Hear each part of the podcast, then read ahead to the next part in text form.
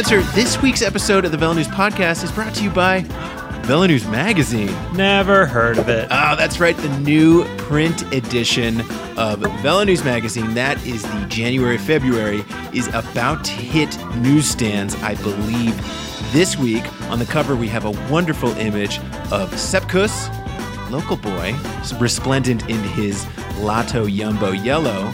And there's a lot of good stuff in this episode, Spencer.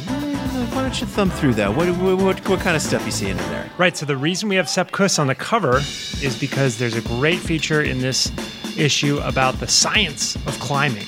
Our resident coach Trevor Connor went out to the mountains here in Boulder with Sepp Kuss and also with managing editor Chris Case, and they just smashed each other on all these climbs and tried to figure out what makes someone fast at climbing. It's not as simple as you might think. There's a lot of different variables, and everyone kind of has their own physiological tendencies. So, really interesting article. And then um, we've got a number of other good features in this as well. We talked about your story, Fred, the religion and cycling story, last week on the podcast. Go back to that one for a listen if you're curious. It was a good chat and it's a good article. And um, yeah, we've got a number of other interesting stories. Fear in the Pro Peloton by Andrew Hood. Ooh, and we also have an excerpt. Don't be scared of reading that one, guys. Yeah. It'll be good. Trust me. Don't be afraid of that one. Scary piece, cycling. Terrifying sport. We also have an excerpt from Thomas Dekker's new book in this issue as well. That's right. Thomas Dekker, famous for doing lots of drugs for racing bikes, going really fast, and then flaming out. Anyway, it is the new issue of Velo News Magazine. Check it out, pick it up at a newsstand now. On with the show. You're tuned into the Velo News Podcast. I'm Fred Dreier, here with Spencer Powlison. Dane Cash is on the line. Guys, this is going to be kind of a sniffly coffee. Not, it's going to be an under the weather Coffee, single origin. Nick, I have single origin coughing. The origin is my lungs. Uh, we have two of the three members of the Velo News podcast feeling a little under the weather, myself included. Dan Cash from Washington, D.C., you're the other under the weather member. What, what's going on over there? I think I How got a bit of a blend here. It's like a nose, throat. It's kind of all over for me. So yeah, The bomb cyclone will do that to you now, won't it? that will do that. Yeah, I just kind of had to hide inside for the last couple of days. Not like I could have gone outside being sick anyway, but uh, fortunately we- we've kind of made it through the bomb cyclones. I think the weather outside is not so frightful now, which is nice. well, all the enthusiastic fat bikers in the DC metro area will probably be really sad that the snow is they- melting yeah. away. No more fat biking in DC. Well, anyway, Sorry about that. I want to apologize to all the good listeners and to Spencer. First of all, apologies to you, Spencer, for having to put up with our germs, which are no doubt seeping through our electronics here and just infecting you. Yeah, I'm expecting to get sick right before Cross Nationals this yep. weekend. And then, Should be great. secondly, apologies to you, the listener, if at some point during this episode we uh, are bombarding you with errant coughs or sniffles or just groans. Maybe we Sneezes. can all sneezes. We can can we all go around and groan for the listeners? Uh, that's not. This is not that kind of podcast, Fred. Fred. I don't know. I don't feel yeah. good. Oh, Oh, that kind of groan. gosh. Uh, It's pretty good actually. yeah. Okay. Yeah. Well, we got our groaning out of the way. Uh, we have a great show this week. Uh, a little later in the episode, we are going to preview Cyclocross National Championships, which are coming up this coming weekend in Reno, Nevada, the biggest little city in the world. Spencer, you're going out there. I will be there. You'll be participating Indeed. and covering the race. Double, double trouble. In fact, let's say you will be covering the race and participating. I don't want you to get any ideas here that you're going to be a professional racer. You're a journalist, buddy. This is true. Very true. But before that, we are going to talk about one of the pressing stories of 2018, and that is the ambitions and success one of the Peloton's best Grand Tour racers. Well, is he the best? One of them. Mm. That But you call him one of the best stage racers. I think that's that'd be fair. Okay. You know. Thank you. Guys, you're stepping all over my intro here. It's Richie Sorry, sorry, Porte. We're going to talk about Richie Porte, the Tasmanian Devil, BMC's team leader. He's a strong rider who has been snake bitten over the years with various bouts of bad lucks, flat tires, crashes, inopportune tactical decisions. You name it, it's happened to Richie Porte. So we're going to get to that. Guys, I feel like before we get to our discussion about Richie Porte, though, we should probably hear from the man, right? That's right. Our That's uh, a good idea. Yeah. our faithful reporter Andrew Hood was at the BMC team camp just a few weeks ago, and he uh, got to sit down with Richie Porte. So let's have a listen. Here we are with Mr. Richie Porte in uh, beautiful Denia, Spain. Um, you're based in Monaco. Do you guys even know where you are half the time, Richie? I mean, you guys are have this jet set, jet set lifestyle. Yeah, I mean, I'm just back from uh, Australia, so you know, it's uh, a little bit. Uh, yeah, I don't know where I am just yet. Trying to get the bearings a bit. Yeah, I think it's it was nice to go back to Australia, put it that way, and, and have five weeks in the in the one bed, not living out of a suitcase. It was uh, kind of something that doesn't normally happen. I mean, you have an interesting backstory, Richie. I mean, you come from Tasmania. I mean, most Americans don't even know where Tasmania is. Tell us, I mean, we know it's an island off the south coast of uh, Australia. What's it like there in Tasmania? What's the feeling like down there?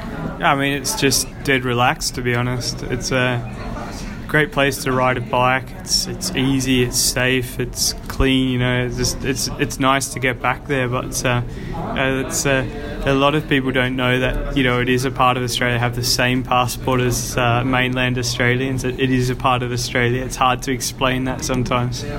It's been a lot of a lot of uh, famous Tassie riders come out of there. It must be a, quite a vibrant uh, racing scene down there. Yeah, look, it's uh, it's great terrain to, to ride your bicycle in, and um, yeah, I mean from guys like Michael Wilson and, and Danny Clark, and onto the next generation like the the Matthew Gosses, and I think there's a, a couple of young guys coming through who uh, will probably turn professional in the next few years too. But you were coming through as a, as a swimmer, as a triathlete. How did you first get kind of hooked into cycling? Yeah, look, I, I came through um, doing swimming, then triathlon. It uh, kind of got a little bit over that, and I was I was lucky enough that at the time there was a team called Avanti, or sorry, Praties at the time, um, and the guy in charge, Andrew Christie-Johnson, turned up to just a, a local race and said, oh, "I think you've got a little bit of talent," and, and took me on board. So, uh, I mean, it's a it's a totally different world to, to where I live now. But yeah, I love it. And what's it like thinking back, not even that long ago when you came through that breakthrough Giro in 2010? Now, who you are, flash forward, you know, you're a Tour de France contender, you know, knocking elbows against the guys like Froome and Contador and the whole elite of the peloton. What's that journey been like for you, Richie, over those years? Uh, it's been uh, incredible, to be honest. You know, growing up watching the tour, like, of course, the, the tours on ungodly hours in Australia. I used to sit there watching it with my mum while she was doing the ironing at sort of two in the morning. And um, to, to get to the, the top level of the sport, um, you know, it's, it's, it's a dream come true to. Uh, to ride a bike as, as a, a living. I think it's um, you know come from a, a, family of tradesmen, so I think it's an absolute privilege the the lifestyle I have. I mean, it has its moments where it's stressful or you crash and injure yourself. Yeah, I think it's it's it's just a fantastic um, lifestyle. What was the hardest part for you, perhaps, when you kind of got to the world tour level? And you said, "Oh, gee, and I can kind of maybe do this," but then you realized I need to even work harder, have more sacrifice to get up even higher. Yeah, look, I think probably the, the first big sacrifice was, you know, my mum and dad paid for my ticket to, to Italy and, and racing there in the amateur scene. It was ridiculously hard, and you know, I don't think it was. You know, I think uh, uh, looking back now, I realise why it was so hard. But I think I. I kind of did my um, school of hard knocks as, as an amateur. So then when I turned professional, it, it wasn't so bad. And I've, I've been fortunate enough to ride with three of the best teams uh, in world cycling. What's the biggest sacrifice you have to make? Uh, no Boag's beer. yeah, I mean, obviously there's a, a, time and a place for, for drinking beer, but you know, I think uh, probably the the fact that my family is on the other side of the world um, for the majority of the season is probably the hardest thing. Then just other other little things, I guess. Like you know, you do have to be strict on your diet. I don't think it's a sacrifice, to, to be honest. It's um, with the diet and stuff. I enjoy that. I wouldn't trade it for, for anything. So just uh, last year, of course, you had that great season running into the tour, and then just that bad luck and that crash. How hard was that for you? And earlier you were saying just that you know you were thankful it could have been a lot worse, obviously. Yeah, look, uh, I mean, of course, it was bitterly disappointing. It still is, but um, yeah, I, I, consider myself lucky that I, I didn't do more damage to myself. Obviously, it was uh, a big disappointment for me then to impact um, Dan Martin too because he was obviously in great form and he's a good friend. So I think you know looking forward to this year's tour probably su- suits me better than um, the one from last year. So. Uh, you know, hopefully I can I can come good and um, you know have a, a, great run into the tour and take confidence and and try and challenge for that podium.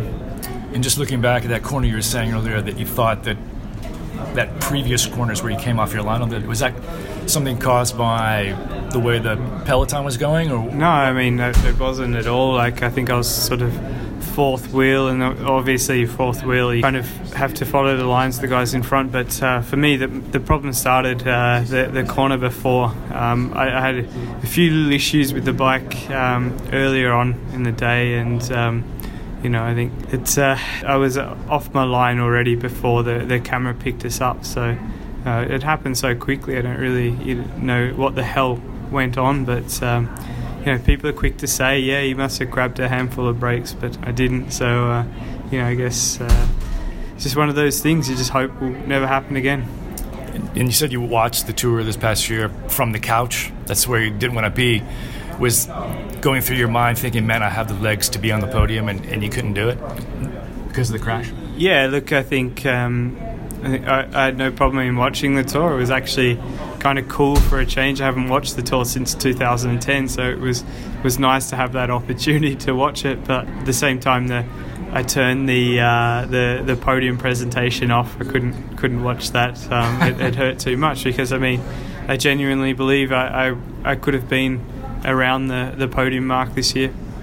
And looking ahead to 2018, the tour right at the top of the goal in terms of your racing season all goes building towards that. Yeah, I mean, uh, I think for me, obviously, I want to win the races on the way in, but um, the tour's the big goal, and um, I'm thankful that the team still believe that I can be there, and they're, they're going to put all their resources into uh, helping me to, to make that podium. When you see Chris taking on the Giro Tour double, how does that I mean, what's your first impression of that? You think he's crazy to try that, and how does it affect you? Yeah, I mean it's it's Chris Froome, isn't it? He's won he's won the Tour, he's won the Vuelta, so I think um, if there's there's anyone that can probably do it, it's probably him. And I think you know Sky with someone like Tim Kerrison in charge there, that it's obviously they've weighed up the pros and cons, and they, they believe he can do it. So if you get that podium in Paris, we'll have a few Boags waiting for you on ice. I hope, right? yeah, for sure. Um, you know, I'm sure we'll smuggle them into Europe somehow. All right, Richie, thanks a lot. Thank you. Okay, Richie Porte is perhaps one of the more milk toast riders in the peloton. Not exactly a guy who's going to uh, show you his cards all the time about how he feels about things, or maybe he's just really mellow about the way he he feels about some of these issues. I'd say he had a pretty strong take on Chris Froome at the uh, Dauphiné last year. So uh, in that instance, I, I, didn't seem I didn't see a lot of milk toastness from from Porte last year. So maybe it's only when he's angry. I don't know. Yeah, I mean, he had some strong words for the Tour de France organizers for the uh, course last year, but we're going to get to that. So Richie Porte's 2018 ambitions, one has to believe, will be very similar to his ambitions of the last few years, which is to have a good, strong build up to the Tour de France, maybe go do Paris Nice, maybe uh, Catalunya, probably Romandy. He's won Paris Nice and Romandy twice, and then peak for the Tour. So when we look at this year's Tour de France route, knowing Richie Porte's strengths, the type of rider he is, do we think Richie Porte is capable of winning this year's Tour de France? No. Nope. And that's because if you look early on in the route, you see that big long stage through France where there is just oodles of cobblestones. Mm-hmm. And let's all remember that usually the way Richie Porte loses Grand Tours is by getting flat tires. And he's definitely going to get a flat on that stage. Okay. Dane? I'll take the opposing viewpoint. I will say uh, I think he is capable of of winning the Tour de France. I'm not going to go so far as to say that he will win the Tour de France, but I think he can win the Tour de France. I think anybody can have troubles on the cobbles, and Porte has had some issues with uh, flats in the past, a lot of issues with flats in the past, but uh, I don't think that means he's going to have them this year just because he's had them thousands of times in the past. I am with you, Dane. I look at a rider like Richie Porte his skill set. He's a very good time trialist. He can survive in these grand tours in the mountains. Just always seems to have that one bad day. But I am hopeful, and I think that he also is a rider who could contend and possibly win this year's Tour de France. Again, it, it, will come down to the participation of Chris Froome, but I think a lot of it will also come down to the luck and overall tactics and skills about Richie Porte because as we said at the, at the top of the show, Richie Porte's this guy who's kind of had bad luck.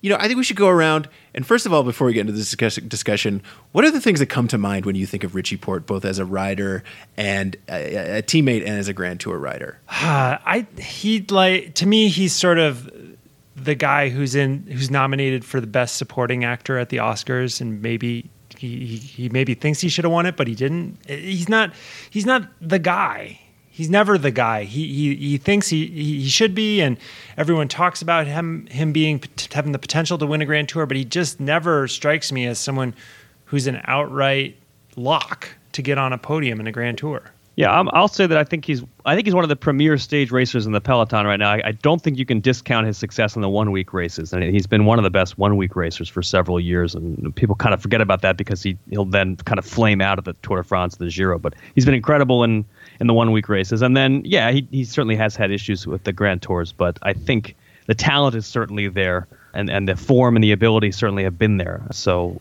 I think he's he's one of the best, and and and sort of an elite rider who just hasn't been able to pull it together to actually get the results.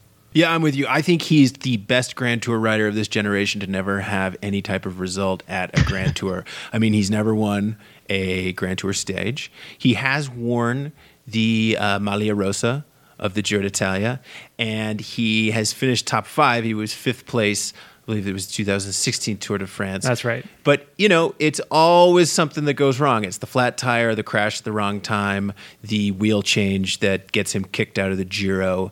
It's some X factor out there that seems to get him, that seems to override this incredible talent and this incredible skill and even, you know, incredible team that's built around him. So, I guess the question is is going forward, do we think that all of his preparation, talent, skill can overcome this bad luck? So as you mentioned before, Dane, you know Richie Porte is um, you, you can't deny the fact that the guy is super talented and has amazing skill. So he was a swimmer and a triathlete Spencer.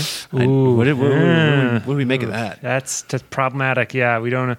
I don't know, Fred. I mean, Fred, we let you in this building, even though you are a reformed triathlete. But true. I do look askance at you sometimes when you start talking about swimming 200 meters in the pool or something or whatever. I just love the fact that Richie doing Porte, the doing the backstroke. Or I don't. I don't even. What, you, what what stroke do you even? I do? love the fact that Richie Porte still swims. Like he in the That's off true. season will use it as his cross training. He'll get back in the pool. So he came from a family of swimmers. Both his mother and father were swimmers grew up swimming, got into triathlon, liked riding bikes, liked racing bikes, and showed amazing talent. And I believe 2009, he went over to Italy with his Yeah, he swam there. amateur team, Praties, and had some results. I believe he won a stage of the Baby Giro.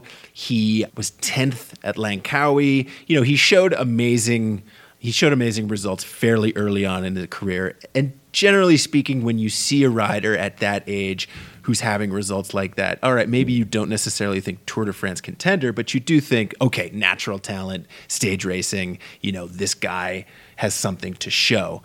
So 2010, first year as a pro, he gets on Bjarne Riis's team. He's on Saxo Bank and goes to the Giro d'Italia. And remember, this is 2010 Giro. This is uh, this is the Basso versus Cadel Evans, Zoncolan, Hmm. like really, in a kind of a chaotic Giro. And That's he- that's so unlike the Giro, right? know, right? I know it's usually so predictable and rote. And Yeah, so this guy comes in and he's young, he's a neo pro, and he's able to wear the Maglia Rosa for three days and finishes seventh place overall. best young rider as well. Did not know that. Yeah, I'm looking at pro cycling stats right now. So Just fact checking you. when you see something like that and that type of success so early, I feel like there's a couple different ways guys can go. Like, obviously, one way is they just keep getting better and better and better. But I also wonder if there's like, if there's that thing that happens where a guy has success super early in his career and everyone around him starts telling him, well, you have time. You know, you have you have a lot of time to get better. Be patient. You know, you're just going to to get better and let your sort of natural abilities come out. You know, Fred, it's interesting because he he was so young, and to get that result then, and it was kind of a bit of a drought uh, up until he got into that 2016 Tour de France and had a shot as a co-leader with uh, TJ Van Garderen. And prior to that, he sort of cut his teeth, obviously, at Team Sky as a super domestique for Chris Froome. And I don't know if we want to get into that now, but it's an interesting change to go from being a super domestique who's going to be one of the strongest guys in the race, but isn't necessarily the guy to watch, you know, the, the lead riders and try and go for an overall result to, to actually being a true Grand Tour leader. Well, I think Sky was smart though with what they did, which was yes, he was the super domestique for Chris Froome, but they did give him chances to be a team leader, specifically at Paris Nice, which he won in 2013 and 2015. This is true. Dave, do you remember the 2013 Paris Nice where he was like battling with the young up and comer Andrew Talansky? Did you watch that race at all? Yeah, and it looked like Talansky was going to be the next. Well, he had a couple of years. It looked like he was going to be the next big thing, and then it like Talansky pulled the reverse Porte and decided to uh, go to triathlon. I know. It- Weird. You know, to me, in some ways, Talansky and Porte, they kind of remind me of each other a little. Maybe it's just because they're both a similar shape and size on the bike. They're both pretty fair time trialists for being smaller guys. They can climb well. And yeah, it's that kind of divide between, wow, you've, you've had some great results in one week races, but man, what happens when you go to these grand tours? It just kind of, the wheels come off. Yeah, Literally. Yeah, the flats. The wheels. Oh wow, that was that was really clever, Spencer. The gotta- wheels totally came off. So the we we got to see Porte. You know, 2013, he wins Paris Nice. He helps shepherd Chris Froome to his first Tour de France win, and I think he, he was very, very impressive in that 2013 Tour de France year. I was at that year's Tour de France, and I was on Alpe d'Huez and a couple of those stages in the Alps. And it's true, you know, Porte was the last guy to stay with Froome. He really earned a lot of headlines by helping chase down Nairo Quintana, helping catch Joaquim Rodriguez, you know, some of these guys who were really giving it to Froome. And at, at that point in time, he did have that super, that, that was like the official super domestique coming out party. I mean, anytime you have the Tour de France champion and he's not having to go it alone on these final climbs, I think you can like label his teammate the super domestique. And so that's what brought him into 2014, which I believe was the year when he got the Giro d'Italia start, correct? Yes, I think that was his first real shot at it, if I'm not if I'm not mistaken. 15, 15 was the Giro start, I think. Oh, 15 was the year. yeah, that's I'm right. sorry. 14, no, 14 was the year when he came into the tour to help out Froome. Froome crashed out, and then all of a sudden he became Sky's plan B, and he was sitting in second place, had a pretty good ride going, and then it was stage 13, loses nine minutes to Nibali on the stage to Chamrousse, and basically said it was too hot. A little too hot for him. That's kind of funny for an Australian, right? I know. What's going on there? I guess he's True, technically yeah. from Tasmania, so yeah. But uh, yeah, 2015 Giro that was a memorable one because that was the famous wheel change where where uh, his Australian buddy, uh, which one? It was a guy on Orica. I can't remember Was, the uh, name. was it Cy Clark, I think? Simon Clarke? Yeah. Yeah, I think Clarke. you're right. He he saw Richie Porte in distress. He's, he had he's, he had a flat tire, and his his mate gave him a wheel. And you're not allowed to do that. You can't take wheels from guys who aren't on your team. And so Porte got penalized for that, and that was kind of the beginning of the end for him at that Giro. Yeah, it was too much of a penalty, I think, for him to really come back from. I think he also had a few bad days after that as well. So I guess another, the, you know, we- we should talk about the next phase of Richie Porte's career, which has been with BMC. You know, he was given, he, he went to BMC for 2016 to be given the reins, well, like co-leadership of the team with TJ Van Garderen, in which he quickly showed that he was worthy of being a leader. But you know, Dane, what are your memories of that 2016 Tour de France and with with Porte? I mean, he came in with a lot of ambition. He was obviously fit, but after that flat on stage two, it kind of went out the window. Yeah, 16 for me, it was sort of, I, I guess I was so, we had so many instances of Porte having problems that it was not, it seemed like it wasn't a surprise, you know, oh, another Richie Porte problem. And, and yet on the other hand, he did finally land in the top 10 on the Tour de France the first time. And this was the first time he was in the top 10 of a Grand Tour. Top since five. His, yeah, that's right. He was fifth overall. So the first time that's happened since his Giro top 10. And there's, like, as you kind of pointed out earlier, Spencer, there's this huge gap in between. So I'm sure Richie Porte wanted to get more out of the Tour de France. But as an analyst, I was happy that Porte finally got something in the Tour de France so that you could kind of, for the future, you could finally say, well, Porte actually has done this before in terms of being on the top 10. You don't have to necessarily say he's never done it. You can actually finally say, hey, Porte's actually somewhere in the universe of the podium now, so, uh, moving forward. especially because he could have pulled the pin after that flat tire, or at the very least, when things really got hot in some of those mountain stages, just sort of faded back to the second group, but he didn't. I mean, he stayed there. I think he was in contention for the podium until I believe he crashed on the stage to Chamonix um, or to Mont Blanc. Yes, rather. Mont Blanc was stage 19. Stage 19. He Yes. was he was in contention for the podium, but, but crashed, and that was kind of it for the podium. But like you take out that crash and you take out that flat tire, and you you, you know you have to wonder what would have been for the guy. It was a funny race too because as as far as the GC was concerned, he didn't make it into the top 10 of GC until well over the halfway point of that race. It's sort of like the slow burn and it but it does I think illustrate how when you go into a race like that and outwardly at least he was co-leader with Van Garderen, I think it helps helps the rider keep a cooler head, be a little more roll with the punches a little more. I guess is my point in him in terms of not just dropping out of the race at stage 13 because you're not in the top 10, but knowing that you've got TJ there still, hang in there, see what happens, and the pressure just not quite as high. Yeah. Well, and that's the big question, and- right? I think, and, and of course, with that race, they also had Greg Van Avermaet, who went out and won a stage. I think if your team has another guy able to win a stage, you sort of have the pressure off in terms of having to get a result. So then you're able to kind of kind of sit back and say, yeah, maybe a top ten would be not too bad. Right. And I think that's another thing to, talk about, which is pressure, because, you know, going from Team Sky and going from this second banana and, you know, okay, maybe having the leadership role at a Grand Tour or two, but not the tour, uh, into the BMC position where he is leading the team, that's this huge step up in pressure. And, and Spencer and I, we talked about this offline, which is, you know, there's been a lot written and said about the amount of pressure that goes onto someone who's in contention for the yellow jersey.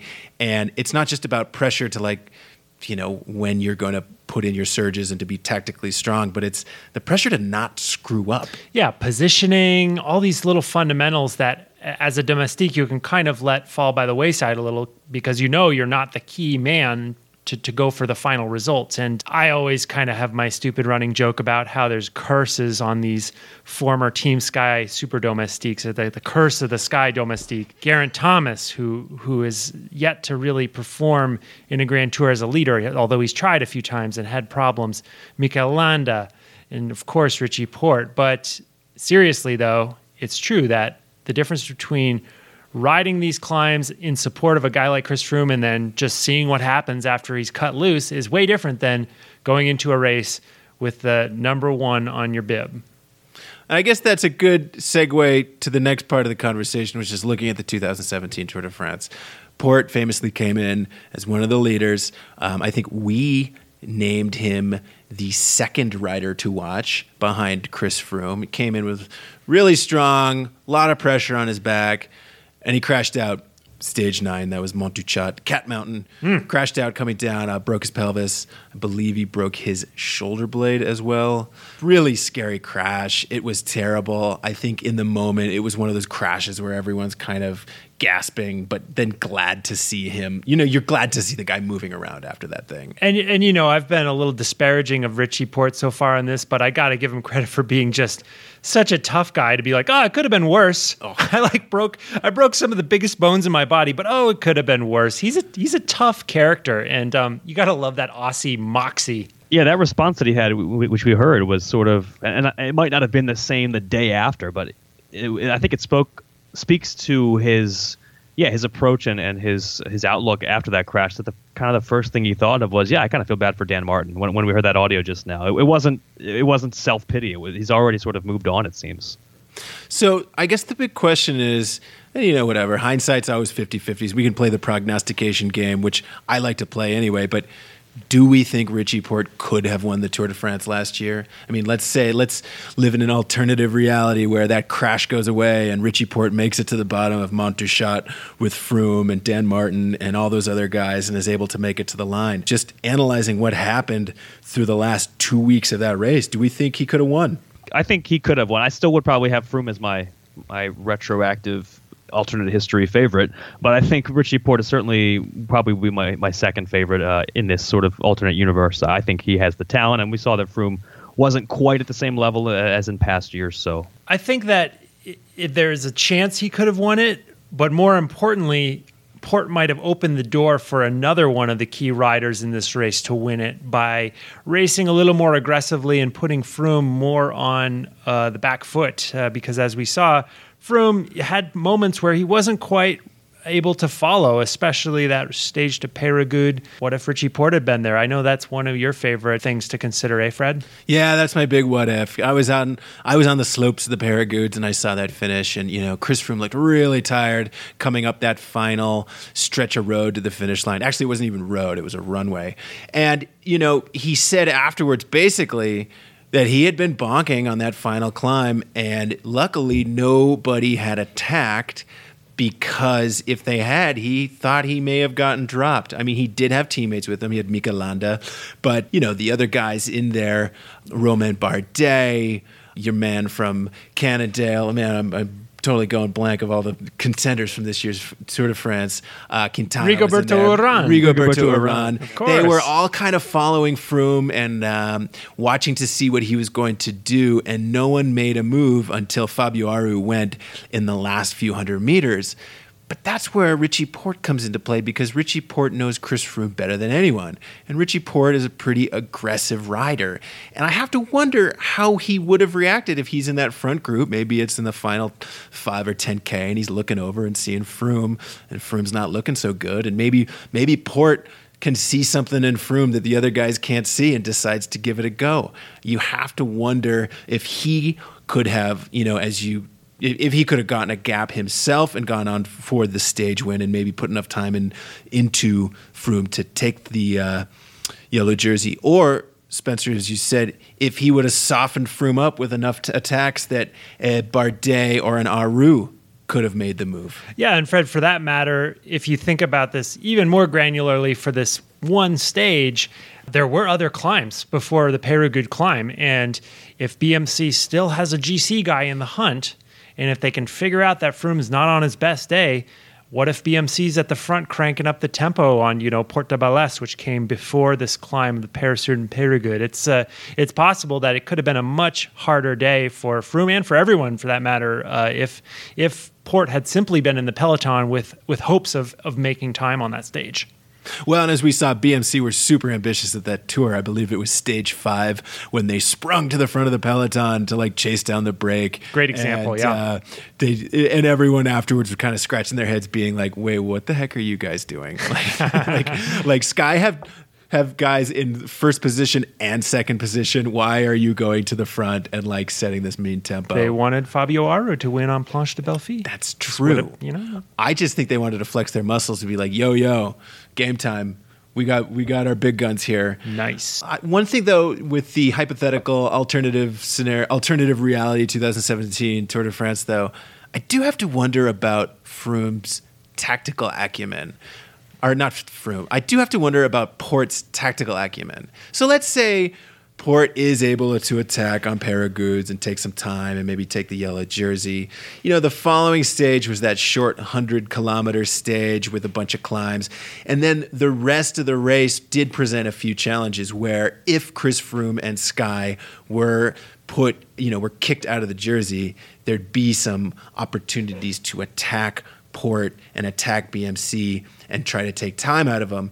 And that brings up another topic of discussion that we have to have here, which is, oh man, the Dauphiné. You know, the 2017 Dauphiné was a race where Porte did look to be the strongest rider, but he was undone on that final stage because of A, a weak team, and B, a couple of glaring tactical errors. So, Dane, I don't know. Do, do, do you think Richie Porte has the tactical acumen to have survived that? What happened in that Dauphiné? Take take me through it. I don't know. For me, I just don't know that acumen's the right word for the Dauphiné, at least, because it, the, Richie Porte's response after the Dauphiné was this sort of fury that everybody had gained, uh, ganged up on him. It, it was like he was shocked that anybody would want to gang up on the leader, but it worked. I mean, he he didn't win. Somebody else won the race, so clearly that's how you win bike races. You gang up on the leader, and it seemed like he was surprised by that. So I, I don't know. Maybe he's learned from that. I, I don't know, but I do think that for Richie Porte and for a lot of riders like him, I think he kind of benefits actually from having a Froome around or a Dumoulin around, other guys who are strong at time trialing.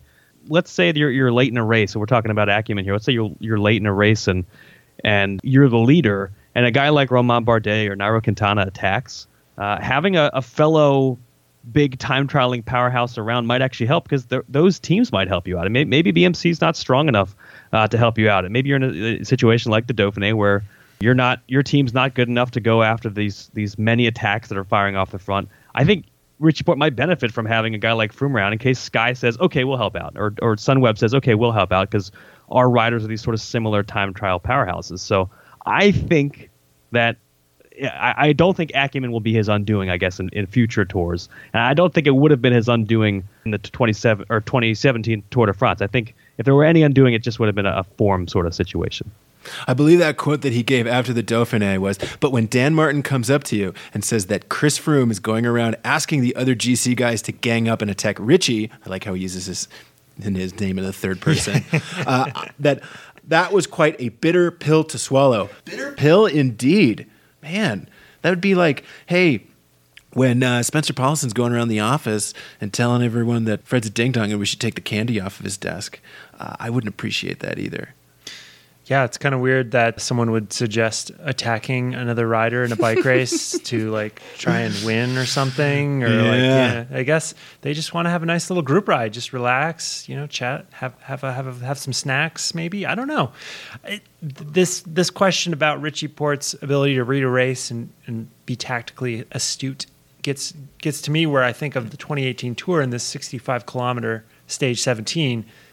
I feel like that's the type of weird wild, unpredictable stage that it would maybe be hard for him to handle based on what happened to him last year at that Dauphiné race. Yeah, I think that the stage with uh, gravel in it too could present some challenges, as could uh, the cobblestone stage. I mean, you know, not like uh, having any wild takes there, but I do think that this year's tour could present some, some challenges for him. Uh, what about other Grand Tours? I mean, Porte, he's been this tour contender for the last two seasons. Do we think there are the, the, the Giro or the Vuelta present better challenges for him, or do we think he's better suited for those Grand Tours? I think that the tour probably is his best Grand Tour. If you look at the Vuelta, the biggest challenge I think in comparison to the other Grand Tours, or at least in comparison to the Tour, is the heat. And you have, I think, generally with the Vuelta and the Giro, you have uh, harder, more repetitive, really challenging steep climbs. And Giro, you have weather. So whether it's the weather or the heat, these are things that you would think Richie Porte has already proven uh, are are not his best assets. Whereas the tour, I think you're more likely to succeed as a time trialist, uh, a time trialist and good climber combination. So I think the variables that the Giro and the Vuelta throw in there are probably not going to jive very well with Porte's kind of inability to uh, not have mechanicals. I think those are fair points. I uh, for me though the issue is that the tour is such a pressure cooker and it's just all the top guys. I don't quite know if i agree that it's going to be his best race. I feel like if he gets a giro that's maybe a little bit like the one dumoulin won or if he gets a vuelta that's perhaps a little more laid back less of the weird stuff those would be more likely for him to win compared to the tour. And you got to also remember he's a 32 year old at this point. Well, he'll be 33 actually for the for the coming season. So getting a little long in the tooth. I don't know if that would be to his benefit when he gets into a big race like the Tour, but time is ticking, and to me, a Giro or a Vuelta is more low hanging fruit, so to speak. Yeah, you wonder if BMC management do look at him where he is in his career, almost to be 33, and say, you know, it's a little too late to like have him take a step back and try to win a Vuelta or a Giro for confidence boosting purposes, rather than just target the Tour and then hope that some you know something befalls Froome and Sky. 2014 tour. and the door opens for uh, Richie Porte. So that's a good question. You know, I, I, do wonder if maybe it would be good. You know, let's say Richie Porte is four or five years younger, and it makes sense to skip the tour for a year and go target a different Grand Tour and uh, build the confidence.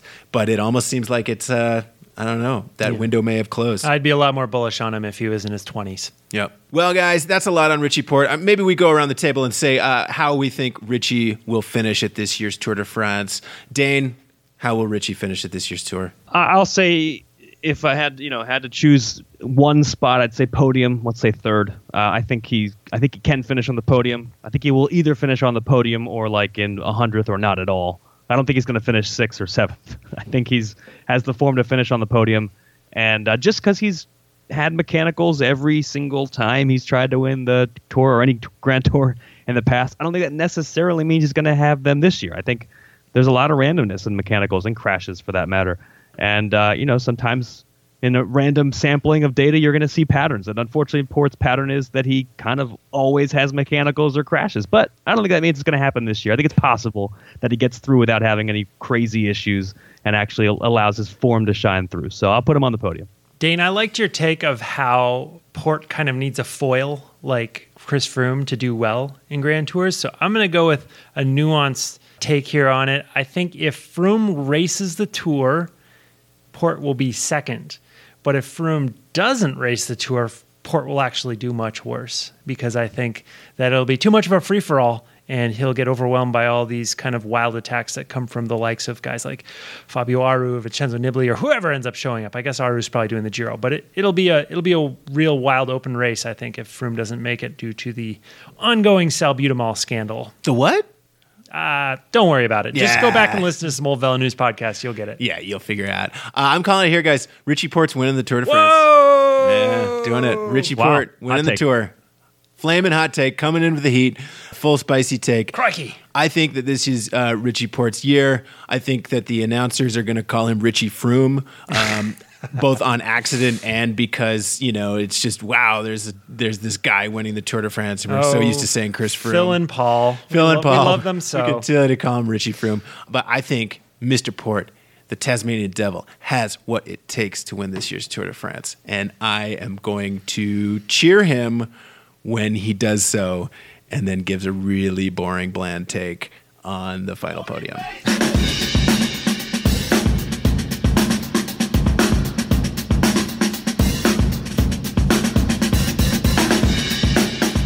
Uh, now for something else, guys. We need to talk about the upcoming U.S. Cyclocross National Championships coming up this weekend in Reno, Nevada, biggest little city in the world. Uh, for this segment, we have swapped out Dane Cash for Chris Case, managing editor. Hello, Chris. Howdy.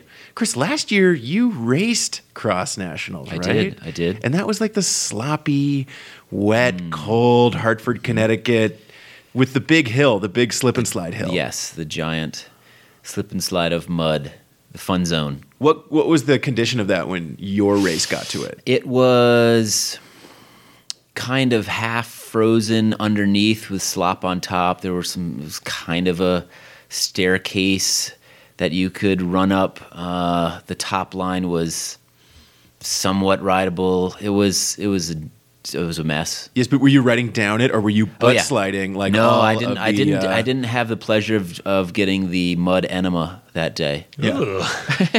I Wow. mean, talk about Jerry the Day videos. That uh, those videos from the Masters. Yes. Just well, we can't talk about Masters Cross. They're all champions, all champions. Uh, anyway, let's get on to this year's race because it's in a different part of the country. Reno, Nevada. We've gone from the sloppy wetness, wetness of the East Coast to the dry high desert of Nevada. And Spencer, I noticed earlier today you scoping out some videos of this course, some pre-ride videos and some actual race videos. What can you tell us about what you've seen about this course? Yeah, Fred, I'm trying to get my head straight, really start to visualize. I've got a really important single speed championship race coming up, and mm. I've been devoting all of my efforts and time to that. I'm sorry, the, the, everything on the Velo News website has totally gone to hell since I've been so focused on this championship bike race. But I can tell you, kidding aside, that it, I'll let it happen this once. Okay, kidding aside, it is. It, it looks relatively familiar to my to me and to anyone probably who's used to racing cyclocross out here in the Mountain West. It's a combination of a more developed park area with grass that's not natural, of course, because we're here in the high desert. Lumpy grass. Yes, well, it's it's perhaps a little more of the kind of you know manicured type hmm. stuff that a park service would put in, and then it's sort of like that is half of the course, and then the other half is what you're talking about, Chris, that more lumpy prairie grass, and that's more of a hill as well. So mm-hmm. it's in my mind, I'm seeing it kind of as two parts. Again, this is just based off preliminary stuff we've been seeing. USA Cycling's got a live Twitter account actually, USA Cycling Live. That's pretty good, and they've been updating some videos today from the B race and. Can definitely see there's some elevation on this more natural, I guess, side of the side of the course where there's you have a, a, pretty lengthy climb. There's some twisty turny sections through the trees. There's a lot of man-made stuff as well when you get out over to the the more developed park side of it where there's a sand pit that they've created.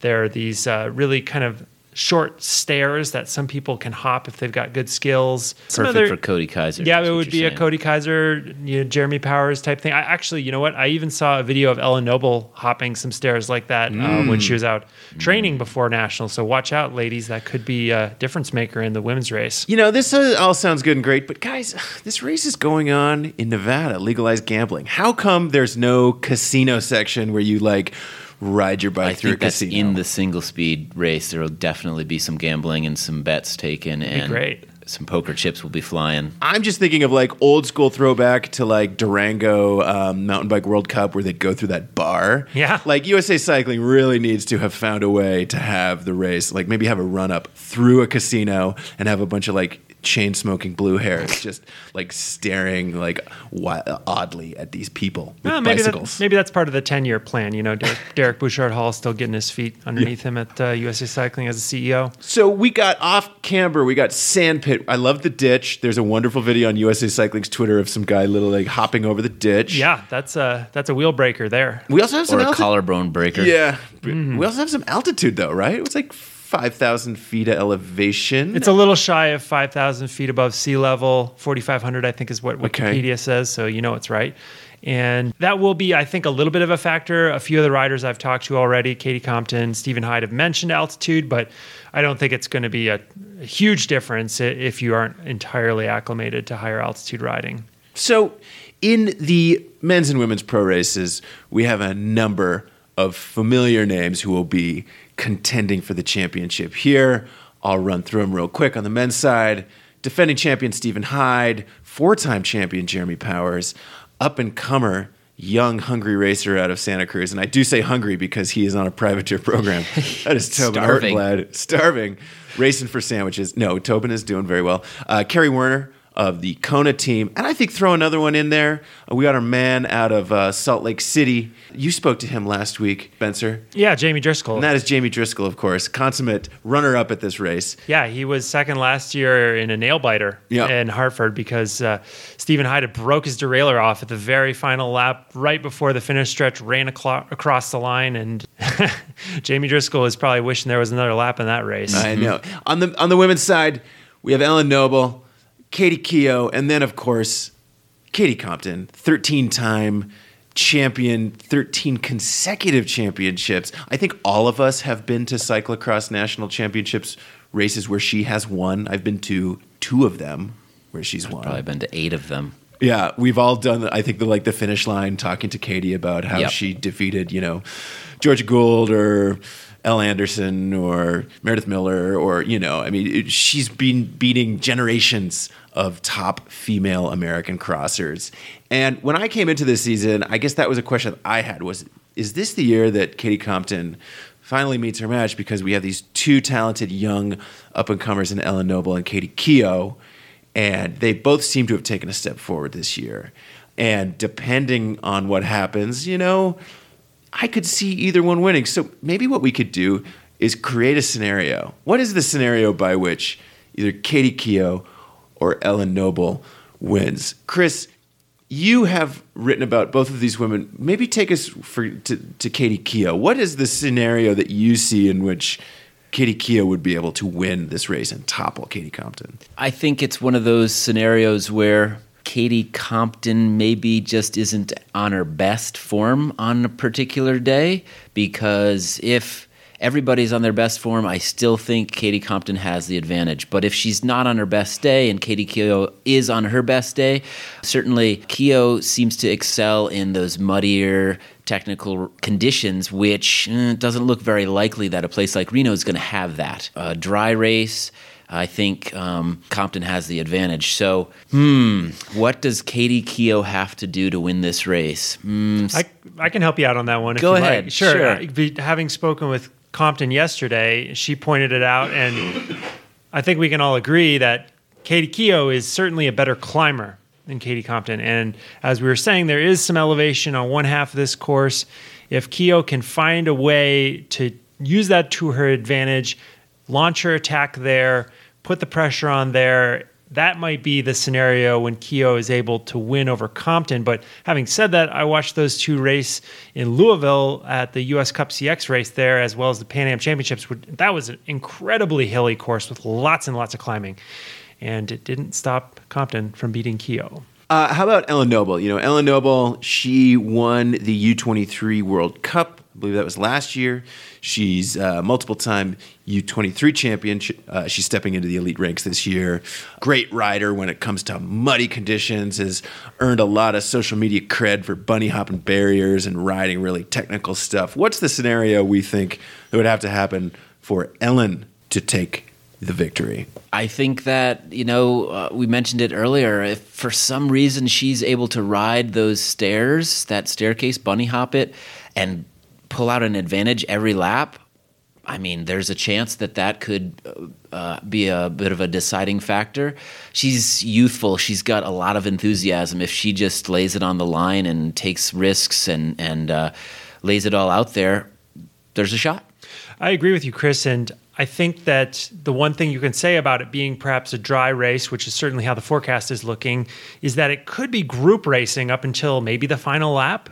And in a scenario like that, it is conceivable that on a technical section, such as if Noble is able to hop these stairs, if she's able to hop some barriers, I'm not sure. But if if it comes down to a kind of unexpected moment like that where she can get a gap and just punch it Maybe, uh, yeah. but uh, certainly having a drier track would, I think, make it more likely that you'll see a group riding together at least through the halfway point of the race. Mm-hmm. Yeah, I'm with you guys. I think it's going to be dry. I think it's going to be group riding, and as we've seen in those scenarios, I mean, Katie Compton, she's tactically sound, she's smart, but she also just has more power than these other women, and so.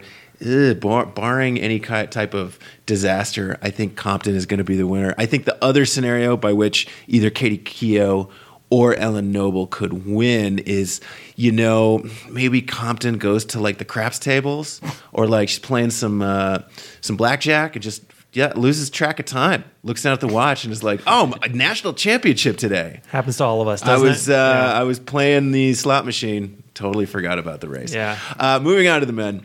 You know, we have Stephen Hyde, Jeremy Powers, Tobin Ortenblad, Kerry Werner let's let's start with let's start with Tobin Ortenblad. He had a great early part of the season. He won both of those races at the KMC Crossfest. Really came out of the gate strong. The scenario by which I see him able to win this race is if it is flat, fast, not particularly technical, and bunch racing. Those were the conditions that led him to win at KMC, where, you know, the group was I'd say between seven to 11 riders. And Ortenblad just positioned himself very well going into the final lap of each race to get near the front and sort of make the surge that he needed to do to win. Now, Stephen Hyde wasn't on his best form for those races. It was early season. He was a little sick. Yeah, coming off pretty bad sickness, actually. Coming off yeah. a pretty bad sickness. So that has to be the X factor, too. But when I think about, yeah, the scenarios by which Tobin could win, it's sort of a mix between fast technical racing where drafting is key. I think it, it's what uh, Spencer alluded to with the women's race and Ellen. If it's a dry, if it's a dry race, which it looks like it will be, there's group racing. There's that decisive moment for the women.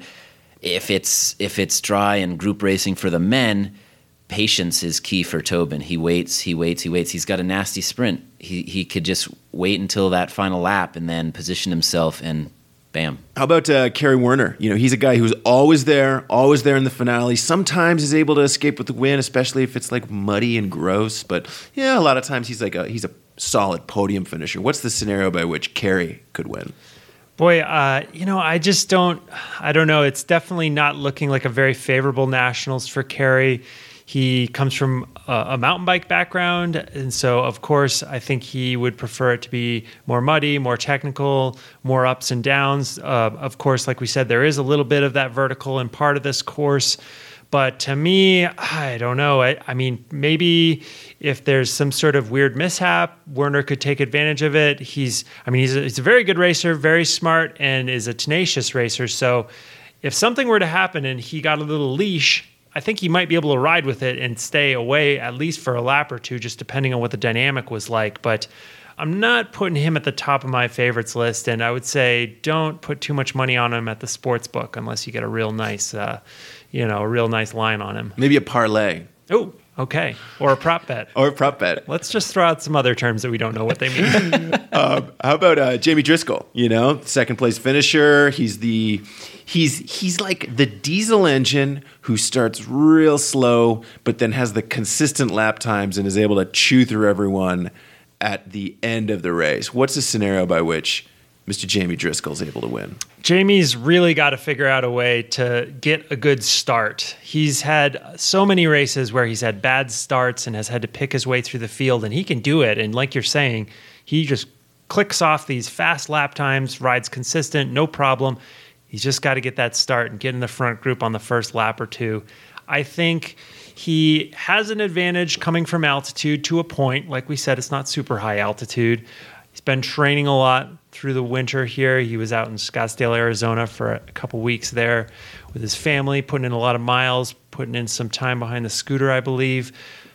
We'll see. He hasn't really done as much uh, racing. To it's just hard to say how these guys are riding right now because a lot of them have just been on these training camps, and he's he's one of them. Um, Certainly, he's coming in with a little bit of uh, fire from having kind of a poor season for him. You know, he wants Yeah. a little bit of redemption Yeah, at the I- end of the season. I totally think you're correct. That's what that's more or less what he said to me was that he uh, just wasn't particularly satisfied with how his season went results wise.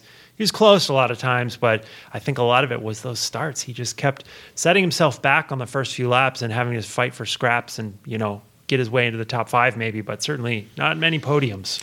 You know, talking about a guy who's looking for some redemption, we got to talk about Jeremy Powers. You know, I mean, a guy, a lot of pressure came into this season to rebound from his disappointing injury plagued season last year. So far, uh, it's been some uh, a couple hits, but a lot of misses for Jeremy this year. You know, he was diagnosed with a heart issue. He struggled with some back problems. He was sick. Um, what do we see for Jeremy's uh, national championships this year? I think it all comes down to the day, you know, um, it always does. In Jeremy's case, he has everything he needs to win. Um, he's proven that he can do it. He's got the, if it comes down to tactics, he's got the savvy to, to be in the in contention with that. He's got the the engine, of course. It just fingers crossed his heart behaves, you know, because he's had some races this year where his heart has acted up and he's either dropped out or he's had to um, back off or do the Valsalva maneuver to, in the middle of the race to sort of reset his heart. All these Wait, wait, wait. The what? I'm not familiar with this the maneuver. Valsalva maneuver. I it's thought that's you- what you do in childbirth. Nah, I'm not sure. But Oh. the Valsalva maneuver is you you plug your nose and you bear down like you're, you know, going to the bathroom, and that it's just a maneuver that, uh, bel- take it on my word, it, it helps reset reset the heart rhythm. Believe it or not. wow.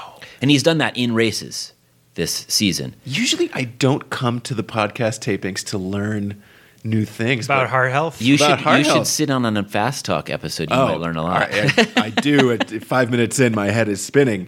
Valsalva maneuver. Okay, Yeah. learned something new today. There we go. Vocabulary Good word. to know. Good to know. I guess finally, Stephen Hyde, the defending champion. You know, one thing we need to talk about with Stephen is that most of the guys on our list raced domestically this year and during the Kerst period where American riders have tended to go over and race in the European World Cups, DVV trophies, and other big European competitions over the Christmas period. Stephen was the only guy who went this year. It seems like most of the American contenders stayed home, had training camps in the desert or high altitude, where Stephen was over there racing. So, what what do we think that's going to do for him, his fitness, his form, his confidence heading into nationals? I think that for Stephen, it does a lot for his confidence and for his uh, mindset, knowing that he's been racing the best in the world and he's been getting solid results to boot. Two top 15s in the World Cups. He's had an interesting run into this Nationals because not only did he have those strong performances in Europe, he also went on a little training camp with reigning cyclocross world champion Wout van Aert. Talked to him a little about that when I uh, gave him a ring this morning, and he's. Uh, he he he was pretty impressed by like just the amount of training load that Wout puts himself under, and Stephen's kind of taking a little cue from that and trying to boost his uh, his level a little bit uh, ahead of Worlds and even beyond that. He's, I, yeah, I think there's a risk of him being maybe a little overcooked coming into nationals, doing that full Kerst period. There's also spent some setbacks in, in, addition to that sickness early in the season we mentioned he got sick again later in the year and had a little bit of a reoccurrence of his knee troubles that set him back a few years ago and in part actually that's it's kind of funny but it was a little bit due to that sort of hmm. training with Wout where he he thought he would just kind of go all in and put in these huge huge rides but he gets it. He knows what he needs to do. He's he's found therapy for that. He says he's fine. He says he's doing just right. I think that it's good for him mentally to have all those hard races under his belt, but it's also a little bit of an X factor because he just simply he doesn't know where his rivals are at since they haven't been racing as much, or they've been doing these uh, domestic races in the start of December, which were you know they're UCI races, and of course it's hard to win races, it's hard to do well at any race, but certainly it doesn't compare to a Kerst period cyclocross race. It, yeah, it's so strange to think about these matchups because they haven't actually matched up in a month, or uh, you know, at least. And so you've got one one scenario: Stephen goes to Europe, races his butt off, and and gets some great results. That builds his confidence. But does he come out a little bit fatigued from that? Versus these other guys who are training in the desert staying warm staying healthy. They know their bodies well. They know probably what they need to do to be on top form when they get to nationals. So it's going to be an interesting interesting matchup. Well, kudos to Stephen for going and challenging himself over there in the Kerst period, and you know to having the sponsors that want him to do that and see that as good marketing goal for him. I mean, I know it's not easy. Over the last decades, we've had a number of riders go over there for the Kerst period and have varying levels of success. I mean, I Jeremy Powers used to do it in the past. Trebon Wicks, they would do it, get their heads kicked in, or have good success. But you know, it's just kind of part of the game of being a cyclocross racer. But that leads me to another uh, topic that we should talk about, which is this is the final year that mm. USA Cycling is going to have its nationals in January. I believe it's a seven year run that they mm-hmm. had it in January. When I was covering the sport a decade ago, it was in December. It was nice because you'd wrap up the whole cross season basically before Christmas. And then all the guys and gals who had world's ambitions would head over for the Kerst period, do some more races, and then race worlds and not have to come back to do national championships. You know, w- w- what has been your impression of having it in January versus having it in December, sort of pluses and minuses? Uh, you know, both as a participant and as a fan, I guess I've seen two different sides of it. As a participant, I kind of like it when it's in December and I wrap up my season, you know, but that's kind of selfish. But US Nationals is a very, very different beast than Belgian Nationals. We are talking thousands of citizen racers that want to uh, do this um, in December, perhaps, and, and finish up their season. As a fan, it it's cool when it falls in line, I guess, with the European championships, which are coming up on the same weekend this this year. Just because that's like the culture of the sport, and that's it just seems to fall in line. And but logistically, it's maybe I don't know. I I, I don't think it, uh, behooves American racers to be darting back and forth from Europe to to the U.S. and back again. So. Yeah, I think with it moving back to December, we're going to see a lot more professionals going over for the Kerst period to do those races following nationals because it will just be easier on them to have their domestic season, put it in the books mid December, head to Europe, do the Kerst period. Heck, they could even stay all the way through Worlds if it worked out for them that way, if they had a good setup, place to stay. I think you know, at all levels, it's actually going to be better because, yeah, there is an argument for having it line up with the European Championships. But the fact of the matter is that really doesn't affect that many people. And if you consider all the people yeah. who are doing the Masters races, I mean, hey, we want to we want to have a little uh, little break during Christmas. We want to eat a little more a little more Christmas cookies and take it easy. We'll have some eggnog, you know. It's either that or you move the entire cyclocross season in the U.S. from October to uh, February rather than late August in 95 degree weather in certain parts of the country to December, which is not going to happen, obviously. So I think we're just settle into a September to December season in this country, and then let the pros head to Europe. I know, because then we'd have to also get rid of our annual travesty, which is like during the third week of the Tour de France, people on Twitter start uh, tweeting cross is Ooh, coming. The cross is coming. yeah. hey, only 3,827 more hours until uh, cross season starts. God, shut up, people. Oh, my God. Uh, well, National Championships coming up this weekend. We're going to have comprehensive coverage. Spencer is going over there. He will be racing in the single speed race, so watch out, single speeders. Oh, man. Yeah, that's Stacked right. field, huge field, Stacked field. 157 riders. Yeah, we got all the Better not miss my call. got all the heavy hitters like Doug and Bob and James and that one guy with Single the, speed uh, Willie. Should, Yeah. we, should we do like a whole separate podcast to preview that race? We should do a. I thought we were going to do a full comprehensive Masters podcast too. Bob, Bob from the bank, and Doug Bob who- from the bank. Doug who works at the uh, finance place. No, uh, we will not be previewing the Masters. But good luck to all the Masters and single speeders and pros. Heart and racing soul of the this sport. Yeah, Heart and soul of the sport, those masters. God, I love going to cross nationals. My favorite cross nationals memory, probably 2007, Kansas City, when there was the ice storm, and I was out there covering the Masters race, and it was so cold that I had my neck gaiter pulled up to the bottom of my eyes and my hat pulled down to the top of my eyes, and I just looked out of this like little two-inch thick. Uh, window at the world and watched people racing bikes, and I was like, "Why are people doing this?" Oh, that was you, Fred. You you had a cameo in the Nine Ball Diaries. Yeah. don't you? yeah. I remember. I remember you were in that. The It old was- Tim Johnson documentary. With was his, uh, Nine Ball on. Very his- cold. I think my hands are still warming up from that stupid race 11 years ago. That was a tough one. Anyway, good luck to all the participants. Love Cyclocross Nationals. Guys, before we get out of here this weekend, we got to get some Cat 3 advice. It's been a couple weeks. I feel like the Cat 3s out there across the country, you know, they're starting their training, they're starting their seasons. They're really hungry for some advice, and, and Spencer and I, we've been we've been saving it up. Ready so, to go. Uh, Chris, we got some questions. Absolutely.